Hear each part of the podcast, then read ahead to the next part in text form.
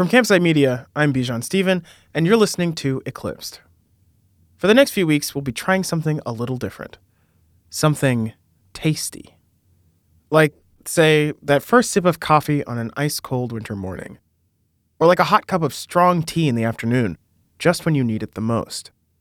It might even be as satisfying as having a large mug of hot chocolate with little marshmallows in it. You see where I'm going with this. The idea started as a joke suggestion from producer Lane. Like, what if we did a whole series on hot beverages? No, but actually, what if? I immediately thought of a story about coffee. And then producer Joe came up with something about hot chocolate. Lane pitched in with a story about tea. Doug, who wrote our theme music, chimed in with an idea for decaf. We tried to make other stories in the meantime, but we kept coming back to hot bevs. So, we did it. Over these next three episodes, you'll hear stories about Nazis, webcams, steamy affairs, polar explorers, monkeys, and more. But first, a quick break. Disfrutando de mi pueblo con una taza de café.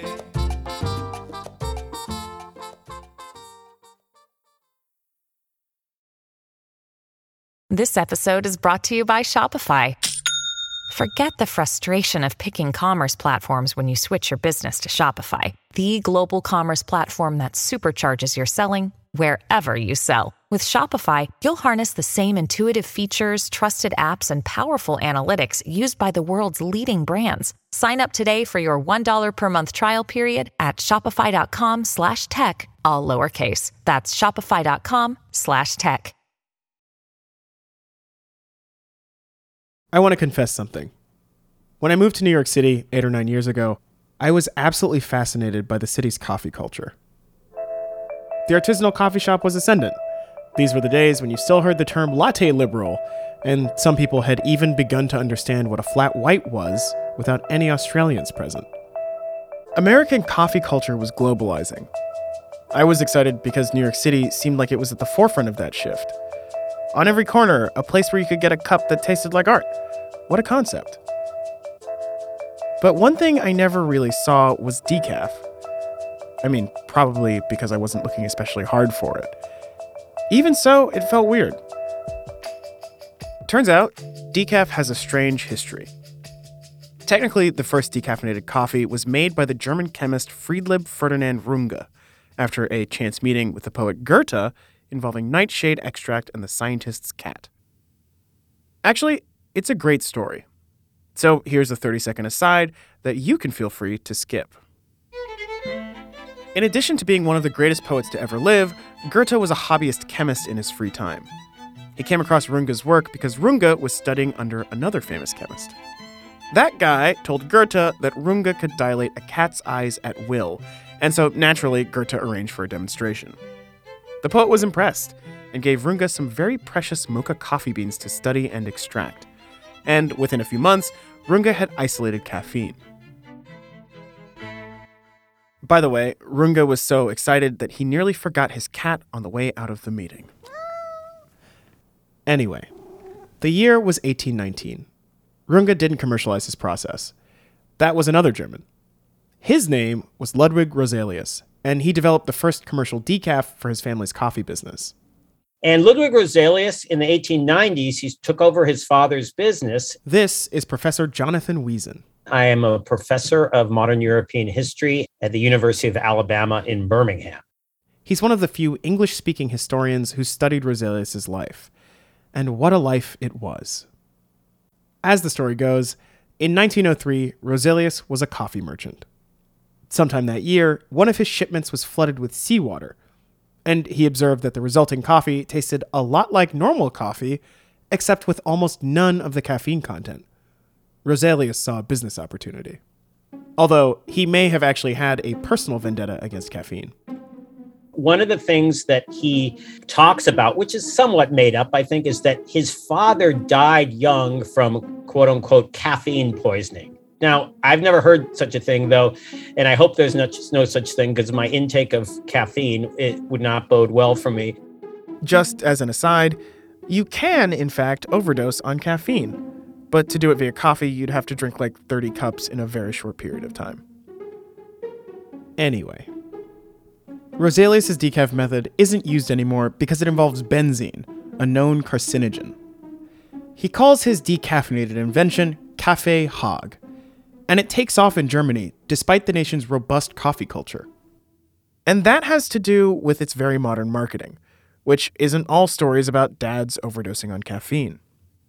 Roselius was one of the first to use celebrities to plug his products. So he would get boxers, he would get athletes to pose with Kaffee HAG. He would get companies to put sort of Kaffee HAG porcelain or china uh, with the logo in their uh, meeting rooms. He was savvy, maybe even debonair. In other words, he appealed to many different kinds of people. He was a sort of modern businessman who he claimed when he was marketing to have nothing to do with politics. And he really was the only company that had a market. Roselius expands his decaf empire to France in 1905 or 1906, where he calls it Sanka, sans caffeine, because French people find HAG hard to pronounce. His decaf came to America in the middle of that century under the same name, and it spawned some great ads. Here's one from the cast of I Love Lucy. Instant Sanka, the hearty coffee you can drink as strong as you like. You'll like it. You'll love it. Commercial's over, dear. Oh. Roselius was doing great. He was a patron of the arts, a famous guy in Bremen, his hometown. He was also somebody who was a deep, deep nationalist. So he was both a marketing man, a business owner, uh, somebody who really had a stake in growing this decaf coffee company in a country where people loved their caffeine. Which, that was tricky. And he was also a patron of the arts in sometimes modern art, but he was also a Nazi. Yup. Cafe HAG sponsored Nordic cultural festivals and the like. Roselius' decaf also fit in with Nazi Party ideals. They wanted to eliminate caffeine use in their youth members, for example.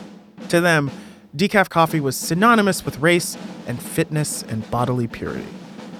Which is why Cafe HAG shows up everywhere from Hitler youth rallies to party meetings. HAG makes very popular collectible stamps for some reason. And then, after the war, they managed to scrub their reputation. And I think what Cafe HAG was able to do in this case is to say, you know, we didn't employ slave laborers or build machines. We didn't build electrotechnical parts for aircrafts for the Luftwaffe. We just made coffee. But that global reputation laundering wouldn't have been possible without America's help, says Wiesen. HAG's Nazi past was intentionally eclipsed, and they weren't alone any company that was around in the 30s was compromised in some regard because it worked for the uh, government and or even employed slave labor or had nazis at their helms. How do they clean themselves up? Huge pr after the war with the help of the americans who didn't want to tarnish capitalism because it would play into the hands of the soviets. So there's a huge push to say corporate leaders they're not guilty they're apolitical. These companies have started new Apolitical. Yeah, for sure. Another thing that made these companies seem apolitical the Nazis didn't allow them to use party symbols for marketing. They thought it cheapened Nazism or something. Roselius died in 1943, but you can still buy Sanka on Amazon. Today, it's owned and distributed by Kraft Heinz, though it doesn't appear on their list of US consumer brands. But people still drink decaf, like our friend, Professor Wiesen after 12 p.m., I moved to decaf, which is hard to find. Most of my places, they look at me still funny. For all of the power of Cafe HAG and that brand that Sanka, which was everywhere, I don't know a lot of places where you can get a good straight up brewed decaf. Which is kind of a shame. Maybe decaf would be more popular if it had better marketing? Who knows? After the break, we come back with a different story about caffeine and computers.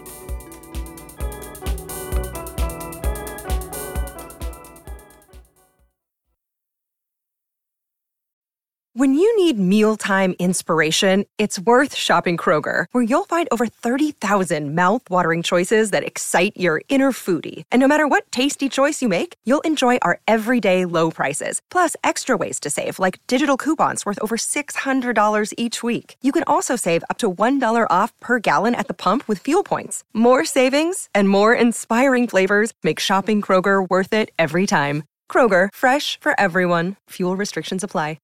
Do you ever wonder how celebrities order food? Like, is Sarah Paulson a Diet Coke or a regular Coke girlie? Some peasant Coke? No. Or how does Sofia Vergara order a pizza? No, no, no tomatoes. I cannot eat tomatoes. tomatoes? Yes. Are you cool with mushrooms? Not really. if these are the details you need, and I know you do, I have the podcast for you. I'm Jesse Tyler Ferguson, and on my podcast, Dinners on Me, I take some notable friends of mine out to dinners in Los Angeles and New York City. Listen wherever you get your podcasts. That thing was delicious. Our next coffee story made news on ZDTV, the defunct channel that eventually became the other defunct channel, Tech TV. Once upon a time, in Cambridge, England, when the World Wide Web was still in its infancy, a few youthful geeks had a problem. And the solution they developed helped give birth to this netcam technology that we've been showing. The year was 1991, and the place was Cambridge University. Quentin Stafford Fraser was working in a smallish research group. The problem was coffee. Most of Fraser's colleagues worked in the same room, but a few worked in other parts of the building, and all of them shared a single coffee maker. There were probably ooh, 10 people in there, I guess, working at big workstations and humming away in the background with these racks of computers that were all special purpose computers the the coffee pot itself sort of sat in the midst of all this, uh, rather out of place. It didn't get washed very very regularly because it was actually quite a long walk to get to a basin where you could where you could wash it. Everyone had a mug, which they'd fill from the pot. But when it ran out, as it inevitably would, someone would have to clean it, brew new coffee, and put the pot back in its spot. Which is a hassle. It's much more optimal to simply fill your mug with the freshly brewed stuff after someone else has gone through the trouble of making it. And it really, it really wasn't very good coffee, and uh, it wasn't very well maintained. But it was just about drinkable if you got it when it was really fresh. Either way, Fraser was in the same room as the coffee pot, which meant he could monitor the pot's coffee levels. He always had fresh coffee, but others who were farther away did not. I felt sorry for some of my my colleagues who would come downstairs and find that there was just a little puddle in the bottom of the coffee pot that had been sitting there for a long time. As it turns out, Fraser's research group was working on broadcasting multimedia over computer networks. Because back then, it wasn't at all clear that you could do that. People were doing PhDs on video storage, audio synchronization, and video transmission, that sort of thing. And so we had some equipment around that was left over from all of these experiments. And in particular, we had a camera. And a camera that you could connect to a computer was a pretty rare thing in those days and an expensive thing. But they had one, and it could connect to their computers via their own special capture cards. And so I, just for fun, one afternoon, I took this little camera and I put it in a retort stand or something and I pointed it at this coffee pot. Fraser and his friend Paul wrote a bit of software to connect the camera to the Cambridge Computer Network. If you ran that program, you'd get a little window in the corner of your screen with the image of the coffee pot. So you could glance down and see whether or not it was worth getting up for more coffee. And it only updated like three times a minute or something like that. Um, but that was fine, right? It was much easier than running down three flights of stairs to see whether there was any coffee. And it also meant you might see it when it was really fresh. And so you could get there when the coffee was actually drinkable. And it was probably the most useful thing I actually did while I was working in that group. The World Wide Web also came into being that same year. But it wasn't until 1993 that web browsers gained the ability to display images in line with the text. HTML coders? That's the image tag. People started posting logos and university crests and graphs and stuff. And then Fraser came at the feature from a different angle. What would happen if, when the browser goes to the web server and says, Can I have this image? What would actually happen if it didn't give back the same image every time? we didn't know this, right? Would the browser cache a copy and give you the same thing? Would it know that it had changed on the server? So we thought, where have we got a source of constantly changing images we can try this with? Aha, the coffee pot camera. Fraser's pals in the research group made their network camera output HTTP, which meant web browsers could find it online. And what that meant was that anybody in the building could then look at our coffee pot without having to run our special software and so on.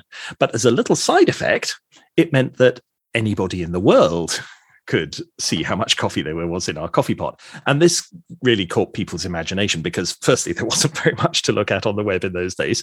You know, this was, I think, before browsers had a bookmarking capabilities.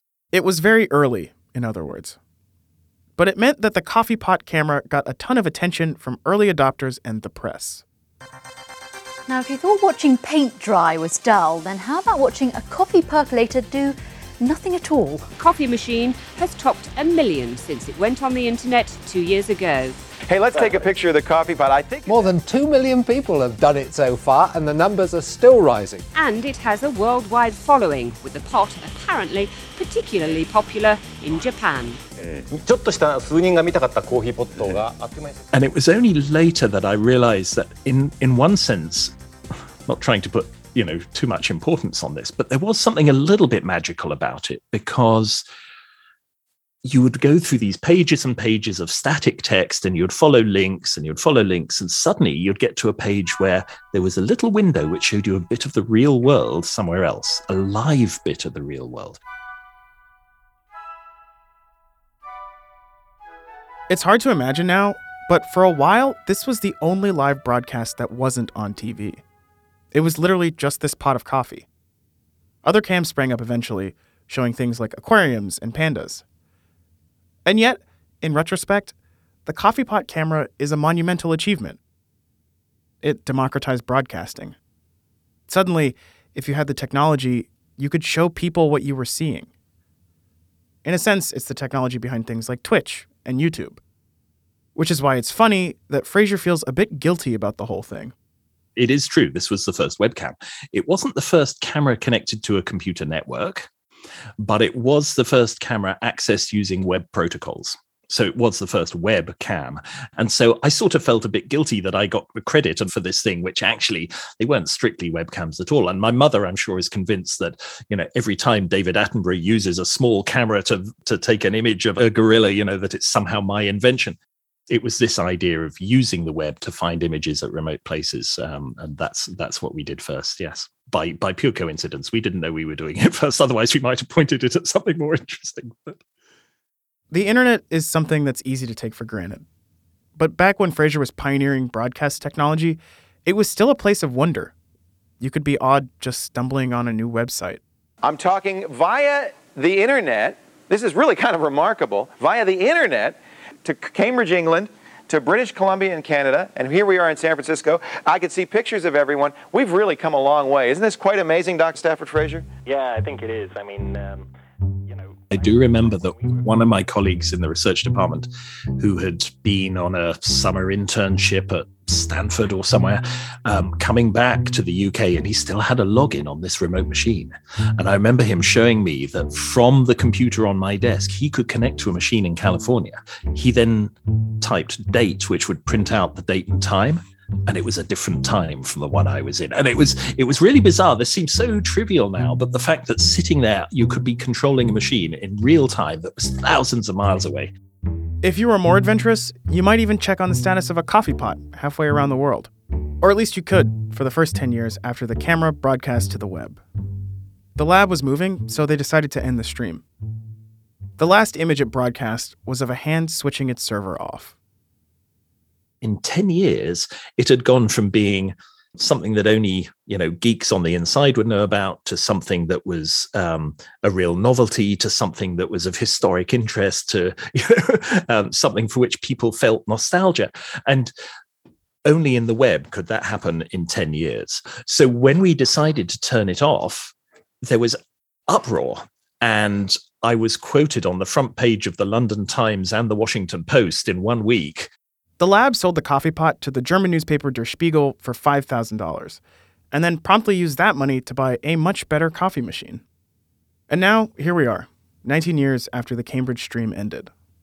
The web has been swallowed up by a few centralized platforms, and the whole thing is kept afloat largely by a sea of increasingly invasive ads.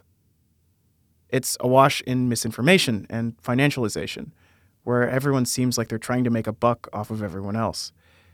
And it used to be different. The web wasn't owned by anybody. It was a free for all, it was an open standard. And so we could take something crazy that we'd already done, which was connecting a camera to the network, and make it available through the web in, you know, a small number of hours. Necessity, as they say, is the mother of invention. Fraser's colleagues needed coffee, and so we got webcams. It's a complicated solution to a pretty simple problem. But who wants to walk down four flights of stairs just to get a cup of bad coffee? Well, I've got my coffee, I've got my keyboard, so let's surf the net. I love coffee, I love tea. Next week on Eclipsed, we've got a story about tea and chimps.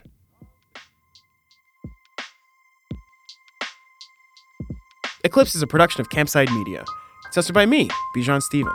I also wrote this week's episode. We're produced by Lane Gerbig and Joe Hawthorne. Allison Haney is our production assistant. Archival research by Caitlin Rathy. We're fact checked by Alex Yablon. Our engineer is Garrett Tiedemann. Research by Morgan Lee Davis. Our theme song is by Doug Slaywin. Our executive producers are me, Bijan Stephen, and Michael, Salty Beans, Canyon Meyer. The executive producers at Campside Media are Matt Shaer, Adam Hoff, Josh Dean, and Vanessa Grigoriadis. Special thanks to Dr. Quentin Stafford Fraser and Dr. Jonathan Wiesen for spilling the beans about coffee beans. If you want to say hello or what's up, drop us a line at eclipsed at campsidemedia.com or tweet at us at eclipsedpod. And if you want to follow me on social media, you can find me at Bijan Stephen on Twitter and Twitch. On Instagram, I'm Bijan Cakes. Thanks for listening.